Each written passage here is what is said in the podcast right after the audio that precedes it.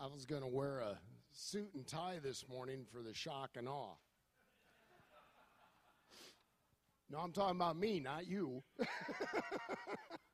I didn't think I could handle it though. So, but I really appreciate being here. I'm sorry for the visitors. Uh, please give it a week or so here, and the pastor be back because this isn't a normal Sunday. I truly do appreciate being asked to do this. Uh, I've had a few health issues over the years, one way or another, and I've come to find out that whenever your times are the toughest is when you're getting closest to God. And it seems as if every time I had something happen, I saw God's hand in it. And no matter what seemed to be a difficult situation at the time, always turned out to be a blessing. And so that's kind of what I'd like to cover here. Uh, as we talked earlier, we've been studying Ecclesiastes, and and the author of that called himself the preacher. And boy, I'm glad I didn't know this guy. He seems like he had a pretty negative attitude. So hopefully I can turn that around a little bit and, uh, and have a little more of an update. Uh, not all is in vain under the sun, as far as I'm concerned. This life that we have here on this earth that the Lord has given us, it's what you put into it. Do you have that attitude that it's all in vain? Or you do you have that attitude that you thank God for every situation and everything He's done for you? And I'd hopefully, when we're done with this today, that hopefully you can see too that no matter what the situation may be, God is there and God is good all the time. My story began back in 1956. It's when I was born. I know it's hard to believe, but yes, it was back in 1956. And the reason I'm saying it all began there, and I, it, God was blessing me long before I was even born the mother I had uh, could not afford to have me. She was a single parent, had a number of children already, and so she knew when I was in the works that I was needing to be put up for adoption. Well, it all ended up, and I could spend another two days telling you about this whole situation with the adoption and how it was a family situation and such. But I was adopted into a beautiful, loving family, uh, two people, Lester and Lester Reekin over north of Wellsburg, who spoiled me rotten and took care of me beyond belief. Uh, I was in a church all my life, and I was just spoiled, and I really, truly am ashamed of the way I acted. I was not a good kid. And uh, even worse, at 13, I started drinking and smoking pot. Did that throughout my high school and uh, caused them a lot of grief and pain. And I uh, look back on those days and wish I could have done things differently, but it's how it is. But uh, I thank the Lord every day that through those years of drinking and everything else that I never killed anyone or hurt anyone because many a night came when I did not remember how I come home. But uh, as I went through in 1974, I ended up marrying Tony, and we ended up having three lovely children. We had Anne Marie, she's sitting here, and we had Jen Suzanne and Tara Elaine. And Tara's in here somewhere with her little one, too. And so that was a wonderful time. We had some three kids, and we had a great time out on the farm, living out there and doing many, many things. Kids grew up with a lot of animals with them. And uh, since that time, I've married Kristen, and Aaron has come in. So we have four daughters who's blessed us with uh, many grandchildren. We have Katie and Lane and Haley and Veda and Riley, Olivia, and it sounds like another grandchild and a great grandchild on the way. So our our family is truly, truly blessed, and it's been a great, great time. And uh, throughout the years, though, as time went on, about 1993, my alcoholism got to be about enough, and uh, Tony and I divorced. And it was a tough time at that time because uh, the children were various ages and they had to go through a tough time of of parents leaving each other and I had to give up the drinking and so I began AA. And as I began AA, uh, Alcoholics Anonymous, and even before that, I began picking up my Bible and reading the Bible quite a bit. I didn't know Jesus Christ as my Lord and Savior at the time. I knew the Bible was a comfort, and I knew that was something I needed to turn to. But uh, that's what I was reading and getting into. And early one Saturday morning, it hit me. I couldn't handle it anymore. My family had broke up. The alcoholism had come to an end, and I, I was just not knowing how to handle the feelings I had. First thing that come to mind was how do you get rid of these feelings? And the first thing come to mind was I drink a few beers, I'll be fine. And decided no, I didn't want to do that. Thought ending my life is that an option? I thought no, I don't want to do that. So the third thing I had was looking for help. And at that time, the hospital here in town had a psych ward. So I called in and I admitted myself into the psych ward. And uh, they knew why because I was trying to figure out where I was at, and there was a thought of suicide, so it was time to be there.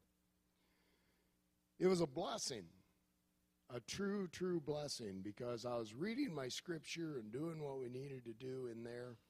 But I had two women that were in there working with me throughout this time that the Lord put in there, and that was uh, Brenda Beckman and Dottie Henson. They both were attending this church at the time.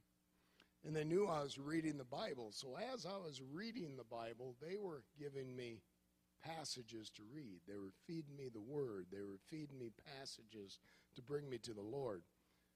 And after I left there, Dottie's husband, who was uh, Chuck Henson and was a uh, instructor for me when I had gone back to Ellsworth called me and said, Would you like to have a Bible study with me this evening? I said, That would be awesome.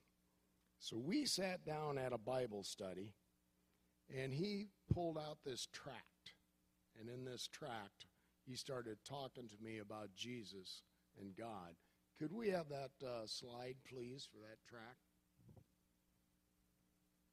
This is uh, the ultimate slide and I'll be getting to that. But there was originally a slide. We were on one side, God on the other side of this huge cavern. And it talked about, well, how do we as people get to God? There's a huge gap between us, whether it's a cavern you imagine or whether it's heaven itself up there and we're down here. How do we connect with our Lord and Savior? These were verses that come off of our Sons of God cards that we send out, which I'm sure are a lot of the same verses that Dottie and uh, Brenda gave me that night. John 3:16 For God so loved the world that he gave his only son that whoever believes in him should not perish but have eternal life. Romans 3:23 For all have sinned and fall short of the glory of God. Romans 6:23 For the wages of sin is death, but the free gift of God is eternal life in Jesus Christ our Lord. Romans 5:8 But God shows his love for us in that while we were still sinners Christ died for us. Ephesians 2:8 through 9 For by grace you have been saved through faith, and this is not your own doing. It is a gift of God, not a result of works, so that no one may boast. Acts 3:19 Repent therefore and turn back that your sins may be blotted out. And 1 John 1 9, we confess our sins, and he is faithful and just to forgive us our sins and to cleanse us from all righteousness. John 1 12, but to all who did receive him, who believe in his name, he gave the right to become children of God. Did you catch that? They say we're all children of God. According to Scripture, it says, But to all who receive him, Jesus Christ, and who believe in his name, he gave the right to become children of God. Revelation 3:20 Behold I stand at the door and knock. If anyone heard my voice and opens the door, I will come into him, eat with him, and he with me. And this was a part of the track that hit me. The little light bulb come on. All the stories I heard while I was growing up of all the things in the Bible, and I just considered Jesus' life another story of the Bible until I saw this. And we're on one side, the sinful people. How do we get to the holy God? One way and one way only through Jesus Christ. And it all came in, came to light to me at that time that that is it. He's not just another story in the Bible, he is the Bible. That is what the whole Bible points to is salvation through Jesus Christ. So at that point in time, I accepted Jesus as my Lord and Savior, and my whole life began to turn around and change, where I started living for Him instead of for myself. Now, moving on into the life that the Lord gave me then, if you think that once you accept the Lord, your life becomes an easy street, well, think again, because that was just when the trials began. uh, and, I, and I don't mean this in a negative way because the next thing I'm talking about is Mary and Kristen in 1995. So please, Kristen, that isn't what I meant.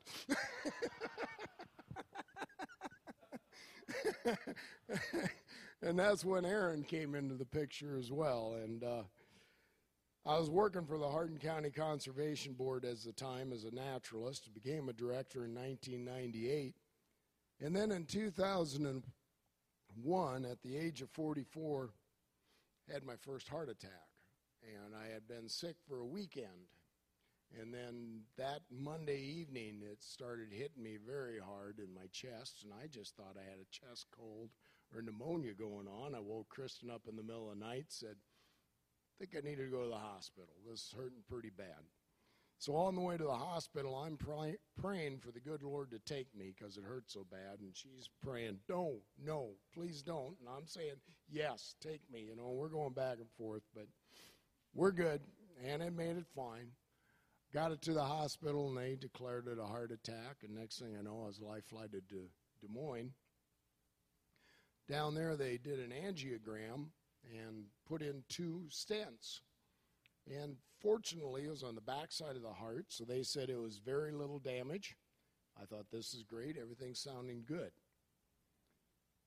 After I was back in my room for a short period of time, they rolled back the sheets at one point in time. My whole leg was blue and black. It had started bleeding inside from where they had put the uh, stent or the tube to put the stents in.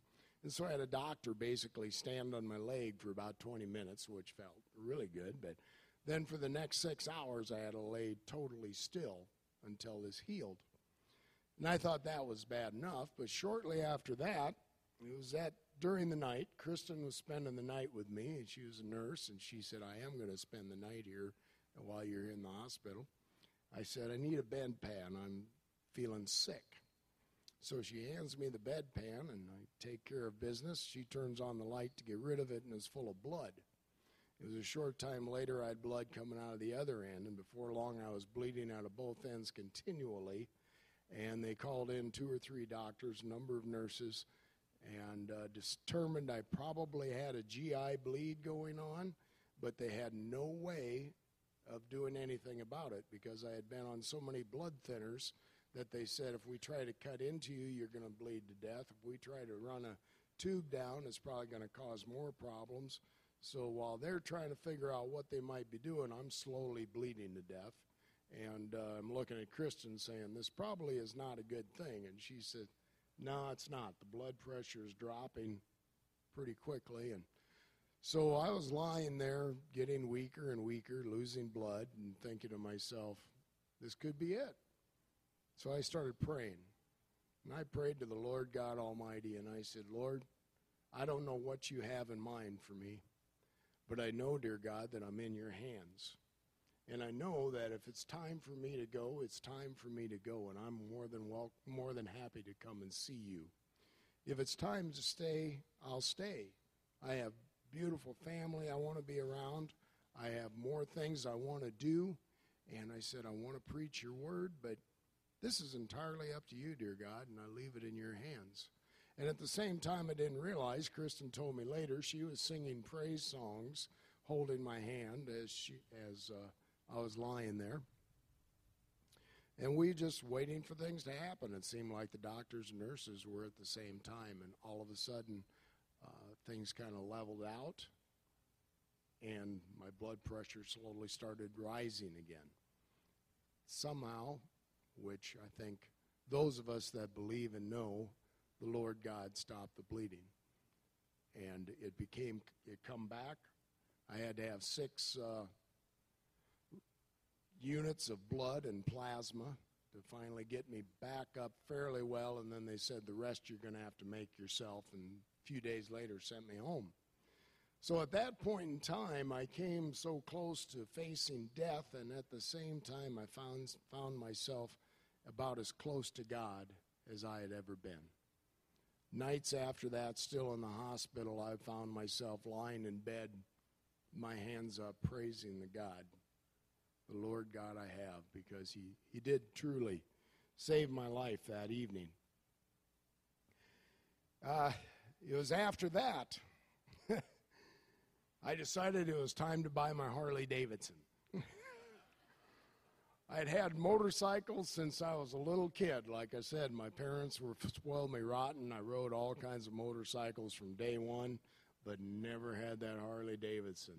And my parents always said, "No, no Harley. That's for that's for those deadheads and such. You are not riding a Harley. It's a whole different thing today." So I went out and I bought my Harley Davidson. And I decided if the good Lord Almighty is going to give me a Harley Davidson, I need to write it for Him. So I started looking online, trying to figure out where can I go and who can I ride with in order to promote God's Word. And I went from CMA, a number of different places, and ended up with the Sons of God MC. So from that time on, from 2002 on, I've been with the Sons of God MC. I have couple of my brothers here today, Rico and Sonic, and wives, and I truly, truly have a brotherhood there that I cannot can't explain what it's like to be with those kind of men. We have that fellowship here in the church, men and such, but when you have a fellowship and your brotherhood here with the same patch in your back, it turns into a whole new thing. And we ride the motorcycles and we preach the word of Jesus Christ. Our uh, scripture for our club is Romans 8:14 for as many as are led by God they are the sons of God. John 3:17 is another one we have for our local chapter here is for God did not send his son into the world to condemn the world, but in order that the world might be saved through him. And it wasn't too many years ago, our brother JJ and his wife put together this uh, plaque that we have in our houses, and each one of us has one of these. Is Proverbs twenty-seven seventeen, as iron sharpens iron, so one man sharpens another. We've shared a lot of miles together. We've shared a lot of good times. We've shared a lot of tears too, and a lot of hard times. Not too many years ago, one of our brothers, we lost him to cancer. And uh,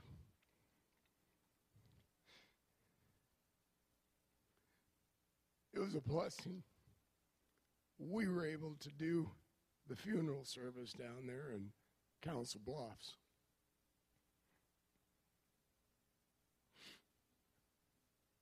after the service, we had one of the people that were in the in the service with us come up and said to me, "I never thought I'd say this, but I think I'd like to have a bunch of bikers do my funeral service."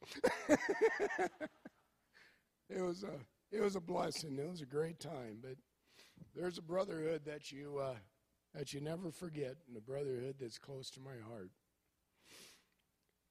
Uh, 1995, or, or I'm sorry, I'm got to back it up. 2005. Kristen and I took a ride on our motorcycle, happened to be hers because mine was being worked on. We took off to Ames with Chuck and Deb Humiston to look at a motorcycle for Deb. On the way home, it was a little later than what we expected, and there was a lot of deer out, and the crops were up in the field. It was probably close to this time of year. So we decided let's take the back roads so we can avoid all the deer. We were doing about 40 miles an hour, avoiding all the deer, and I didn't even see it coming. Didn't I? Don't remember nothing about it. Got broadsided by a deer. It hit me in the left side, took us down. Uh, we skidded about 70 feet. Kristen skidded on her face, her helmet all gouged up. She said when she stopped skidding, she checked herself to make sure all was well, and she was good, a little skinned up, a little sore, but nothing totally broke, a banged up knee. And then she found me lying in the fetal position in the middle of the road and told me, You got to get up. That's not a good place to be. And she said, I just jumped up and ran over and sat down in the ditch. And the only thing I remember of that is the mosquitoes. And oh my gosh, I remember mosquitoes, but that's about it. And it was about that time Chuck and Deb Humiston turned around, come back, and while Chuck was holding his handkerchief on my head where I was bleeding pretty well, he was calling 911, and they came out and picked us up. And what we didn't find out till later was when the, they got there, they checked my pupils, and they were both dilated differently, which is not a good thing. That usually means a little bleeding on the brain, a little brain damage, and believe me, I, I can't afford to have any more of that. so they hauled us over to here to Iowa Falls, and I think uh, at that point in time, this uh, emergency room hadn't seen that many people at one time. I was amazed. That was one other thing I could just remember. I was starting to remember a little more things as we got back here. There was 20 to 30 people from this church there praying for us. And uh, that was way cool. Well, they stabilized us, uh, got Kristen uh, stitched up, and checked me out, and my pupils were doing fine then. So but they were still a wor- little worried because I had a concussion. I had like 16 stitches, uh, broke three places, and my collarbone had five broken ribs. And so they thought maybe we should uh, send them down to Moines just to check overnight uh, to make sure that nothing further happens with the brain damage. But as you can tell, it did. No. So we were down in Des Moines overnight, but it, it, nothing ever did materialize. I mean, Kristen says to this day, and I can tell too, I don't remember things the way I should. Uh, there's a few things there, but by golly, all in all, the dear Lord blessed us once again. We had uh, all those people praying, and I'm sure that is what saved me and kept my bleeding from continuing in my brain at that time. And I praise the dear God for that. Uh, it was only a couple years ago I had prostate cancer. Uh, we were able to save that. It was all contained, took the prostate out, and worked out well. Seven weeks later, I had the gallbladder out. So it, we went well that way. February of this year, uh, started having a little bit of chest pains again and some problems going on and not feeling quite right. I didn't mention anything to Kristen. I figured there was no sense in uh, getting her wound up, so I just kind of kept it myself. And one night it was getting pretty bad again, so I didn't tell her. We went to bed, and I got online.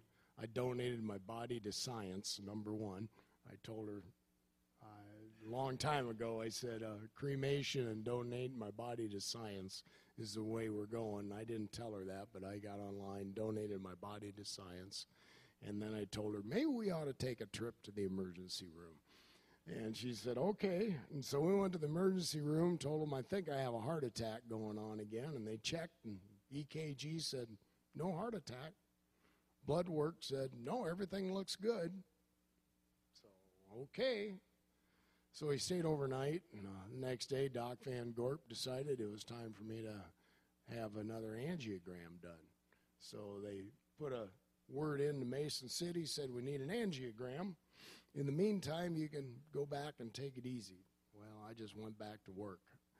And uh, about Thursday, we haven't heard anything about an angiogram, so I called the hospital, said, No word on the angiogram yet. Well, we'll check into that. Well, about noon is when all the pain started again, and by the time I was into my third nitro, Kristen had me down to the hospital, and we said, We think it's going on again. And at that time, they checked. EKG said, No, everything's fine. Blood work said, Everything's fine. Keep this in mind when I'm telling you this and you're having chest pains, and they say everything's fine. Then they decided, Well, we better get you up for that angiogram. So they sent me up there. The next day, I had the angiogram the doctor went in, and about 20 minutes later, he come back out and said, "We aren't doing any stents. We aren't doing anything here. You've got three huge blockages, and the uh, Widowmaker is 99% plugged." And he says, "We aren't doing these with stents." So we scheduled to have open heart surgery, and I had to wait at least three days for all the drugs that they use for the angiogram to pass out of my body before I could go out there. So I had to lay in bed for three days, and they didn't want me moving much with the uh, with the widowmaker that close, and so I had me a lot of a lot of drugs. There was a lot of things going on. And I thank the good Lord for my family because here once again I had them there daily Kristen stayed with me as much as she could, and when she couldn't, Ann was staying with me. I, I was babysitted very well. They were there. But the doctor didn't even hardly want me going up to go to the bathroom. He said, We don't want to take any chances here. So the next time you go in and they tell you, Well, the angiogram says it's clear, the blood work says it's good, we really don't know what's going on, push it a little bit because I thank the dear Lord today that all this happened as it did because with the way I was at any point in time, it could have been the last. And the Lord worked me through that. I had the triple bypass done by some surgeons, Dr. Waters and his group up there. They were fantastic. I enjoyed my stay up there. The nurses were fantastic. Everything was great. But then I didn't get to go home right away. If any of you have ever stayed in a hospital, you know, there's always certain things you have to do before you can leave the hospital. And I had this problem before this even started. So, thanks to the intestinal fortitude, I was still in the hospital two, three days after the surgery. And one day I woke up and I was just really having a pity party on myself, laying there in bed thinking, Lord, you've blessed me and got me through all of this, and you've done this and you've done that, and I truly, truly do appreciate it. But Lord, cannot this one event just happen so I can go home? And I was sitting there, and next thing you know, it was like the Lord knocked on my brain and said, It's not about you. And I said, It's not about me. It's not. it's not about me. You know, you think to yourself when you're laying in there, you just had a triple bypass, you've had everything going on, but it's true, it's not about me. It's about Him. It's about what we need to do for Him. I started sharing with the different nurses and the people coming in and talking to them about where their faith is at and where my faith is at. And I even had one nurse said, "Well, how'd you come to become a part of the Sons of God?" And I've never done it before. I broke down and cried, telling her how I became a part of this group. And I talked the rest of that day to different people about the Lord. And 5:30 that night, The doctor come in and said, "We're sending you home." and um, you know, it's one of those things where there again, I found out through that time, it's not about me, it's about Him. I tell you, I the times that goes on, and, and I'm so, so grateful for the Lord God Almighty. for us in the sons of God, we, we always put it this way that the Lord God Almighty is number one in our lives. Our family is number two. Sons of God, number three. And uh, it's truly, truly what it is to me. My family, my Sons of God family, this church family, it all, that's what it took to get through all this. All of that. I don't know what people do without families like this. I could go on and on, you know, and it's just been a awesome time, but Second Corinthians 4, 5 through 6. I thought this sounds pretty good. For what we proclaim is not ourselves, but Jesus Christ is Lord. With ourselves as your servants for Jesus Christ's sake, for God, who said, Let light shine out of the darkness has shone in our hearts to give the light of the knowledge of the glory of God in the face of Jesus Christ. I was blessed through each and every one of these situations. Each time I became closer to my God, each time I became closer to my family and appreciated them more and more. Each time I appreciated my life and what there is to offer, appreciated my brothers in Christ and the sons of God. I appreciate my church family. I appreciate so much. I find concentrating on the positive aspects of my life leaves me in a thankful and joy, joyous state of mind. John 11, 4. For when Jesus heard it, he said, and I don't know if you remember this, John 11, 4. Jesus is actually talking about Lazarus. And I believe me, I'm, I'm not saying I'm like Lazarus, but it sure gives you something to think about. John 11, 4. But when Jesus heard it, he said, This illness, illness does not lead to death. It is for the glory of God, so that the Son of God may be glorified through it. And from each of my situations I've had, when I've gone down with these things, that's what I feel. It's not there. It's not a pity party for me. It's not a time to go, oh, woe is he. It's a time to glorify God and show how he's blessed us and how he's blessed me. So, after all said and done, what do we have to show for our time under the sun? Did we love and show love? Did we live for ourselves or for others? Did people see Jesus through us? Did we lead people to Jesus? As I usually end is Godspeed, God bless.